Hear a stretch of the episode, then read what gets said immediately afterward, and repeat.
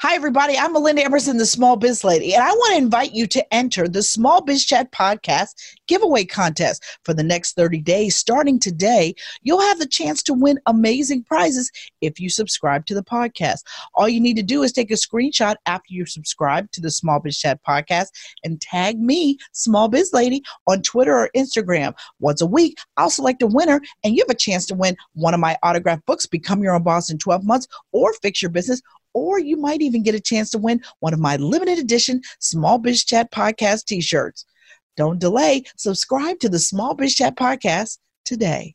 Three, two, one, zero, ignition, liftoff. Ending small business failure. Welcome to the Small Biz Chat podcast with the number one small business expert, Melinda Emerson. Melinda's goal is to end small business failure, and she'll give you the information you need to succeed and live the life you dream of. Now, here's the small biz lady herself, Melinda Emerson. This is Melinda Emerson, the Small Biz Lady, and I'm coming to you from the Small Biz Chat podcast. And today I'm recording another episode of the Small Biz Lady Diaries. And today, what I want to talk to you about are the reasons why small businesses fail. Now, there's lots of reasons why people end up going out of business. And to me, it's the saddest thing in the world when I drive down the street and I see a for rent sign in in the window of a business that I knew was just there or everything must go that kind of stuff. Oh gosh, it hurts me to my heart because y'all know my mission as the small biz lady is to end small business failure. So everything that I write, everything I share, all of these interviews that we do on the Small Biz Chat podcast is really about empowering you, giving you information so that you can sidestep all those potholes that are out there waiting for you in business. You know, I had a really good friend of mine say this to me. She said, You know, Melinda, when you start a business, it's like you're in a tsunami and if you're not careful you you will hit a, 20 foot storm surge that'll wipe you out. And and that's actually a very accurate description of what it is. And i think that it's important to talk about why businesses fail so that you can position yourself or position your business your new business if you're just starting out or to reposition your business if you had to hit the pause button and had to regroup and, and it's okay to regroup because i can tell you right now my business quintessence group we are on our third iteration of what that business is since I started it. You know, when I first started my company, I was a video production company because my background is in television. I was a television news producer for many years. And when I first started my business, I, I, of course, what would a television producer do? More video production.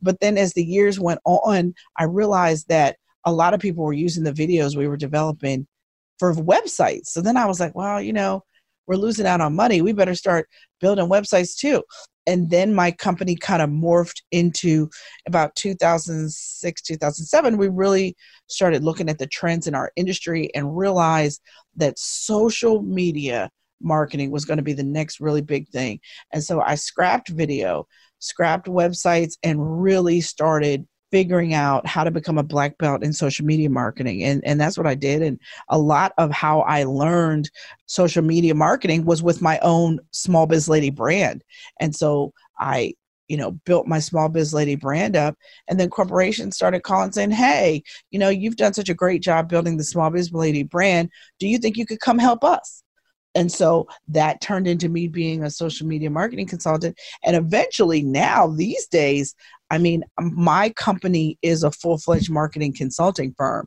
And now we work with large brands on things like customer acquisition, customer retention. We develop influencer marketing programs, and we do social media content and strategy particularly social media contests is a big thing that my company is known for you know and i and i feel like i need to explain that because i think there's people out here who think being the small biz lady is like all I do. and what my joke about that is, well, how do you think I learned all the things I know to help you in business if it were not for the fact that I've run a business? So I've, I've run my company Quintessence Group for 20 years. And like I said, we have evolved as the needs of our customers evolved, as our expertise evolved, opportunities. You know, a friend of mine, Eric Thomas, he always says, you know, your gifts will make room for you.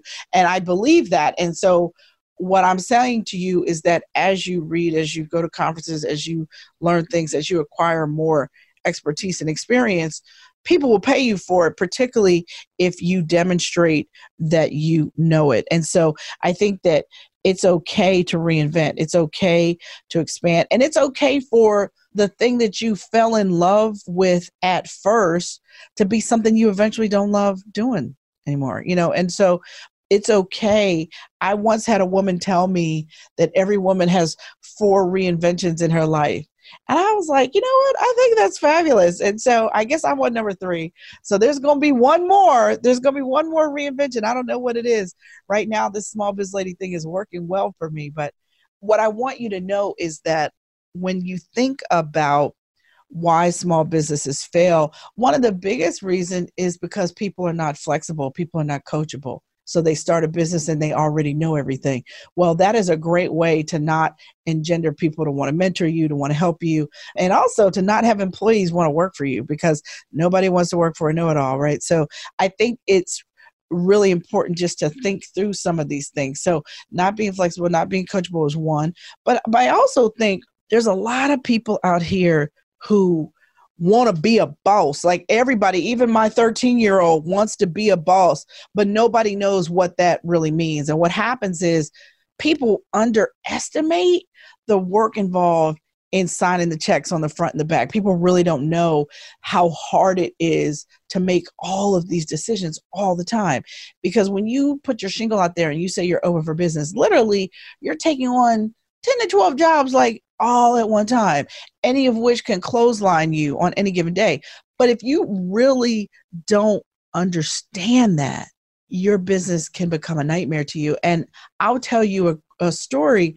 There's a woman I knew, she was a senior executive at one of the pharmaceutical companies around here. And a couple years ago, she left her good six figure job to start a Rita's Water Ice, which, for those of you that are not based on the East Coast, we don't have quote unquote ice cream stands here, we have water ice. And water ice is like, I guess, what you all maybe call Italian ice, but it's a very East Coast Philly thing.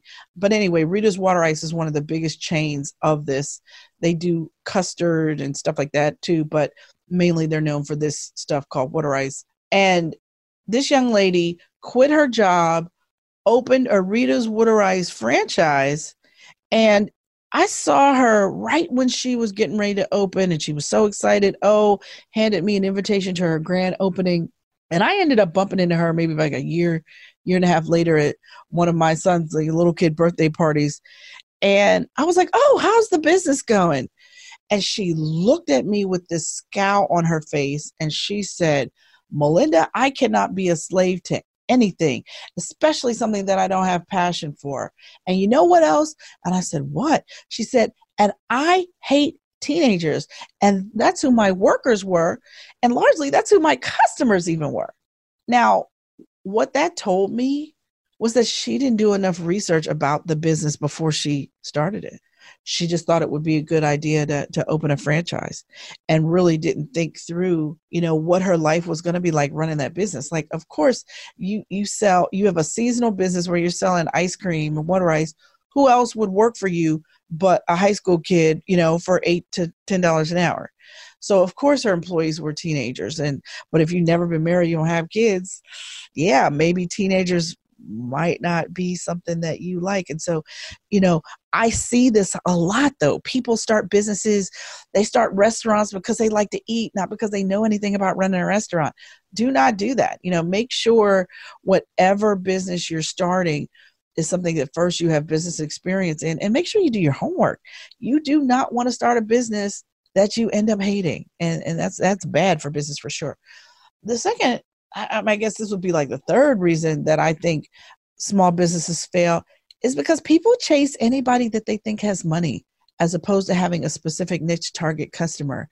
And my rule of thumb for that is look, if everybody can use your product or service, baby, nobody will. And so you have very limited resources when you start out in business and, and all through your business. So why not pick a target you could actually hit instead of trying to market to the world. How are you going to buy Facebook ads when everybody can use your product? You know, you've got to really be specific about the group of people that you're going to specialize in serving and the problem that you're going to solve. And the best way to do that is get really, really specific. The other thing, too, is you got to figure out how can you stand out in the marketplace? Well, specialists can always stand out. And when you are a specialist, you can charge more money, right? So, who makes more money? Your primary care physician or your cardiologist? Mm, let's think. Cardiologists, of course, the cardiologists that I know drive Lamborghinis. So you want to make sure that you figure out how to become the cardiologist for what you do. And and you you really want to specialize sometimes people will say yes to anything. Well, you know what? Sometimes you want to be known for what you turn down, and people will respect you and refer you because you are the dude for that, or you are the lady that specializes in doing that.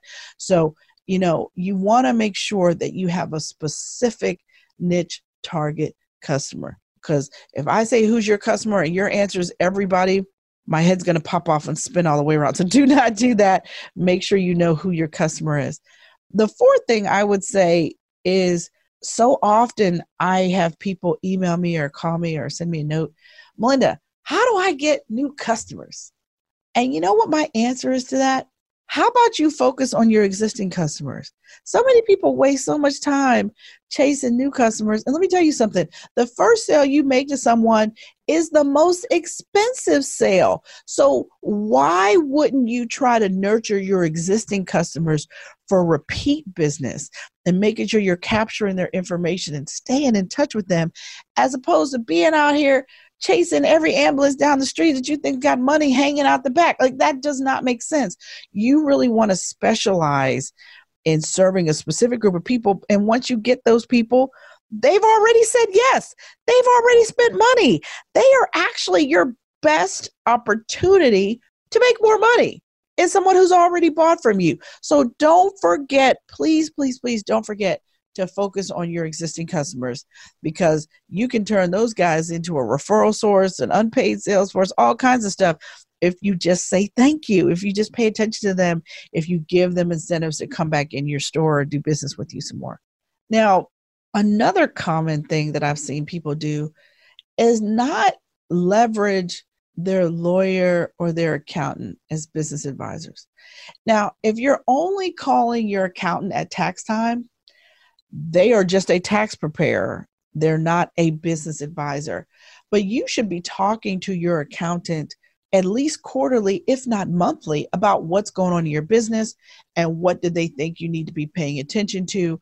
When it's time to do your budget for the new year, you need to sit down with your accountant and look at what your expenses have been historically and figure out where you need to budget or where you need to cut so that you can make more money. And you need to make sure you're evaluating how much profit you're making year to year as well, so you can figure out how to make more, right? Because it's not about what you make, it's about what you keep. So those are the things that are really important. Do not wait until tax time to call your accountant. Your accountant should know what's going on with your business all year round and be able to advise you. And then at tax time, what you guys can talk about is tax planning. We can talk about tax shelters. We can talk about whether you should buy that expensive piece of equipment to get an additional write off on the year. You can't do that if you're, you know, taking a Ziploc bag of receipts, nothing's been entered in QuickBooks for the whole year, and that's when you're calling your accountant. That doesn't work. The same thing with your lawyer. You need to use your lawyer as an advisor to your business. Don't just call them, you know, when somebody throws in a, a, contract in front of your face, but please at least call them when someone puts a contract in front of your face. You do want to make sure that you don't sign anything binding that a lawyer has not looked at but you also want to you know be strategic with your lawyer. If you're thinking about if you have a business partner or you're thinking about doing a joint venture or something with another business make sure you got a piece of paper between you. You know you're you're going into business with your best friend that's great. You need a partnership agreement. And those are the things that you need to be talking about your lawyer. You know or i have a good friend her name is nina kaufman and she says you need an entrepreneur's prenup and that is a partnership agreement. And so it's really important that you nail this kind of stuff down because stuff happens. People get divorced people die. You want to make sure that what's going to happen next is already thought through and figured out right? I mean really really really really really important. Because at the end of the day small businesses fail because people fail to plan and that eh, you know and it, it, it kind of all of this stuff i'm talking about kind of comes down to it. But what you really need to do is think about you know your business plan. When you're first starting out usually that's when people do a business plan. But then after that you know you put it on the shelf you know like it's a historical document. Um it's not. Every two to three months you should be looking at your business plan and making adjustments because your first business plan is really what like your hypothesis of what you think is going to happen in your business but really you need every year to have a strategic plan of what you're going to focus on this year. Are you going to develop a new product this year? Are you going to come up with a new book this year? Are you going to launch a brand new podcast this year? You know what are you going to do to build your brand and get more visible and get more customers?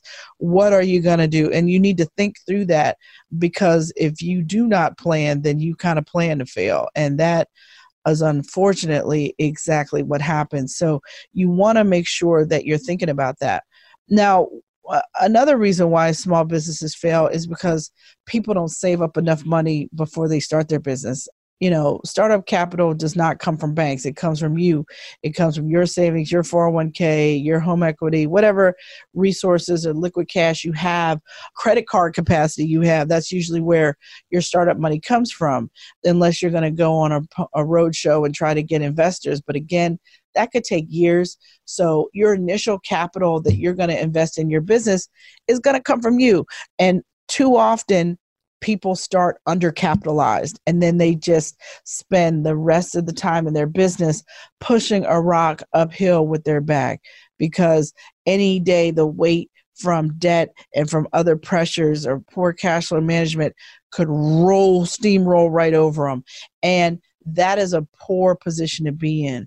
So, you know, one of the things I talk about, is part of the reason why it takes 12 to 18 months to start a business is because you got to get your money straight. You got to save up your money. So, you want to make sure that you are fully capitalized, at least for your first year of operations, and that you're not carrying a bunch of crazy credit card debt because your personal credit is actually your business's credit when you first start out. So, you want to make sure that all of that stuff is tight as you go in to start a business. Now, once you uh, you know have the capital though you really do need to make sure that you're managing your cash flow well. You know poor fiscal management is a big issue. And and here's the deal guys. If you're not managing your household with a budget you're probably not managing your business with a budget. And you need to make sure that when you're faced with a financial decision about your business that you're using up to date financial information. By the 15th of the month, you should know how well your business did last month. You should not be just checking your bank account to know what you think you might have.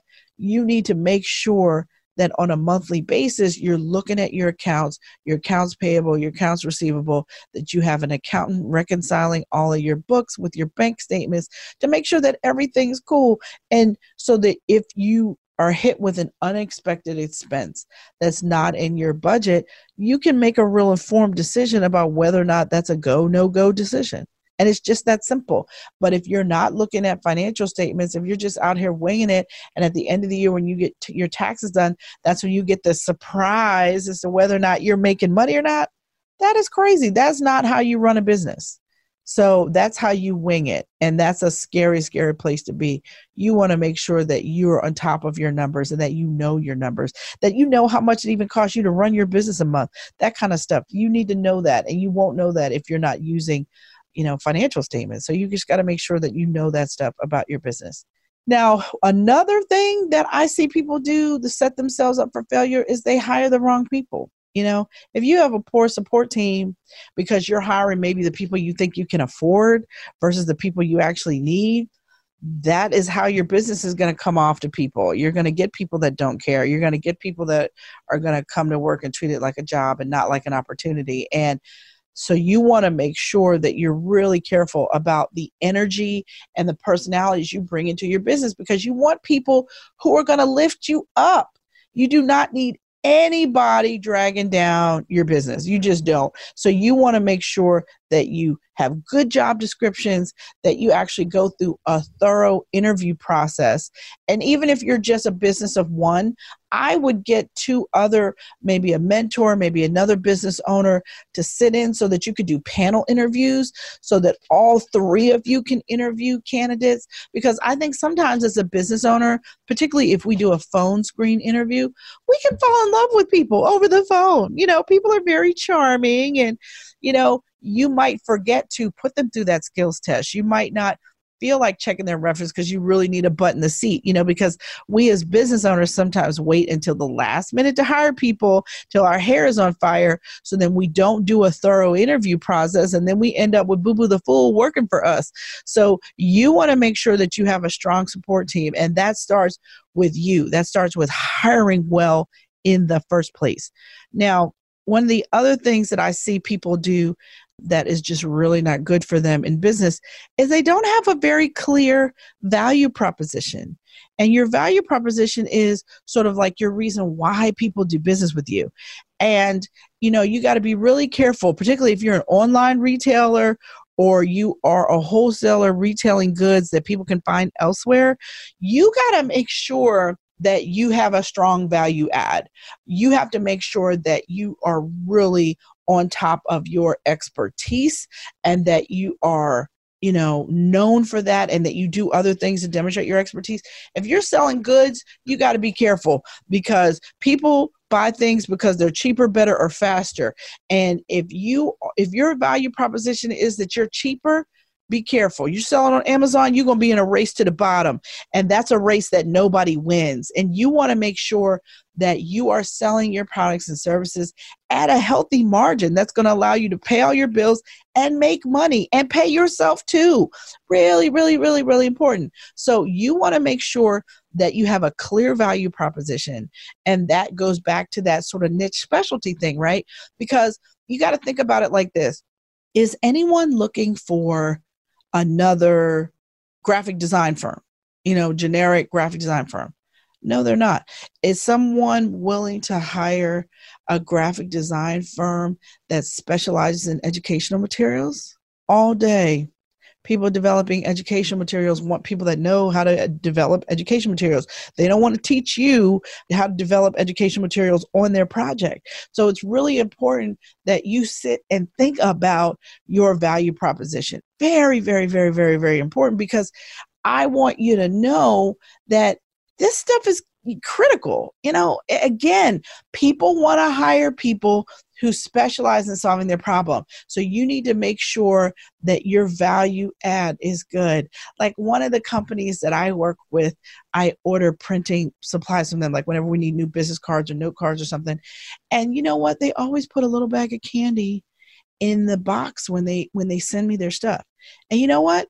I look forward to that now. Like that's that's a little thing, but it's but it's a sweetener. You know what I mean? Literally because it's sugar, but you need to think about is there something special that you can do that really adds value to your customer without adding price.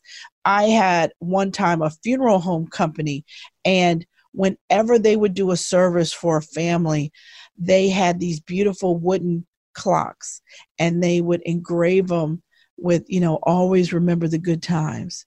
And they would send them to the family two weeks after the funeral so that they would always have a keepsake. And they didn't stamp their logo all over it. I think their logo was maybe on the back of it. But the point is, they're going to display that clock and they're going to always remember who gave it to them. And so these are things that you can do to add value that are small but very memorable. So you want to think about how you can add value to a, to your business in a way that helps you stand out from the competition. And one of the deadliest things that I see small business owners struggle with is people just don't know how to sell. People are afraid to sell. People have, you know, poor money mindsets and, you know, like, I can't sell my gift. Well, yes, you can. Like, people need to learn how to sell. And matter of fact, everybody in your business that works for you needs to know how to sell. But you, as the business owner, if selling isn't your natural thing that you're good at, go sign up for some sales training. Get you a sales coach. It's too easy for you to get information on how to sell better. You know, it just is. But you need to know how to sell. You need to have a CRM system, a customer relationship management system. You need to be touching your customers. You need to be following up. If you're selling something online, within seven to 10 days of people buying it, they need to get an email from you asking them how did they like it would they please give you a review and put the link inside the email for them to give you the review right there. Make it easy for people to give you feedback but ask for feedback. But you have to know how to sell. You have to know how to upsell. You have to know how to cross sell you better know how to sell because selling sales is like the engine. It's the engine that's driving your business. It's like gasoline in a car.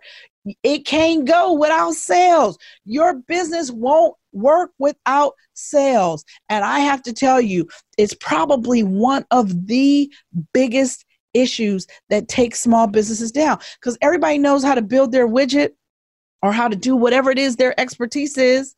But how you going to sell the next job? How are you going to get the next customer? You walking around here afraid of buying ads? Are you afraid of picking up the phone, dialing for dollars, smiling and dialing, whatever you got to do? But you have to learn how to sell because if you don't, you will go out of business. I can guarantee it. And it's unfortunate because you can learn it.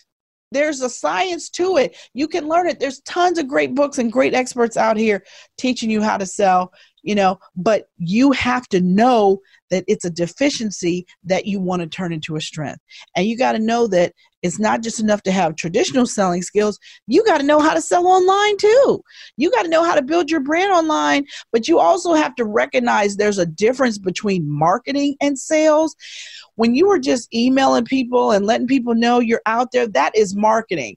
It is a sale when you send somebody a proposal or you send somebody an invoice. That is a sale. And there is a difference between sprinkling, you know, dust out there saying, hey, you know, I do that. You know, I do that. Uh, you know, calling people, checking back in, connecting with people at networking events. That's marketing. It doesn't turn into a sale until somebody asks you for a proposal or they ask you to send them an invoice. And that is what the goal should always be. You got to get to the point where somebody's asking you for a proposal. All right. And so that is, and you know, that's about 10 or 11. I think I just spit off the top of my head, but I will also tell you guys one more because I feel like uh, this is in my spirit to just share today. The other thing that'll kill a business faster than anything is an unsupportive spouse, boyfriend, parent, mother, you have to be really, really careful who you tell your dreams to because there's tons of dream snatchers out here. And it's sad to say, you know, sometimes you're sleeping with your number one hater. And so you want to be really careful about how much you share. And because honestly, an unsupportive spouse can kill a business faster than a bad marketing plan. So, ladies, this is particularly for you. You got to choose your partner well. You got to make sure you're with somebody that supports you, that loves you, and somebody that's not going to get jealous when you start blowing up because that's the other thing. It's not always when your business is doing bad that your spouse or partner is mad at you. Sometimes your spouse or partner is mad at you when your business is doing good. So, you want to be really careful and make sure that the people in your life that you share your dreams with are people who support you. If they aren't, you got to do something about that because it's not going to change unless you do something about it. Listen, that is all for today. I am Melinda Emerson, the small biz lady. If you want more tools and tips about how to take your business to the next level, check out my website, succeedasyourownboss.com. I've got thousands of articles about how to take your business to the next level and how to avoid some of these booby traps we just talked about. But I can't go without giving you my action point of the week, and it is this make sure you know why you're starting your business. Focus on a specific customer base keep in touch with those existing customers and make sure you're making financial decisions based on up to date financial information. And lastly, make sure you know how to sell. And if not, make sure you hire somebody to sell for you. I'm Melinda Emerson. I'm the small biz lady. And that's all for today. We'll see you next week. Thank you for listening to the Small Biz Chat podcast with Melinda Emerson. For more resources and small business success strategies, visit succeedasyourownboss.com. Subscribe to this podcast wherever you listen to podcasts and join us next Wednesday.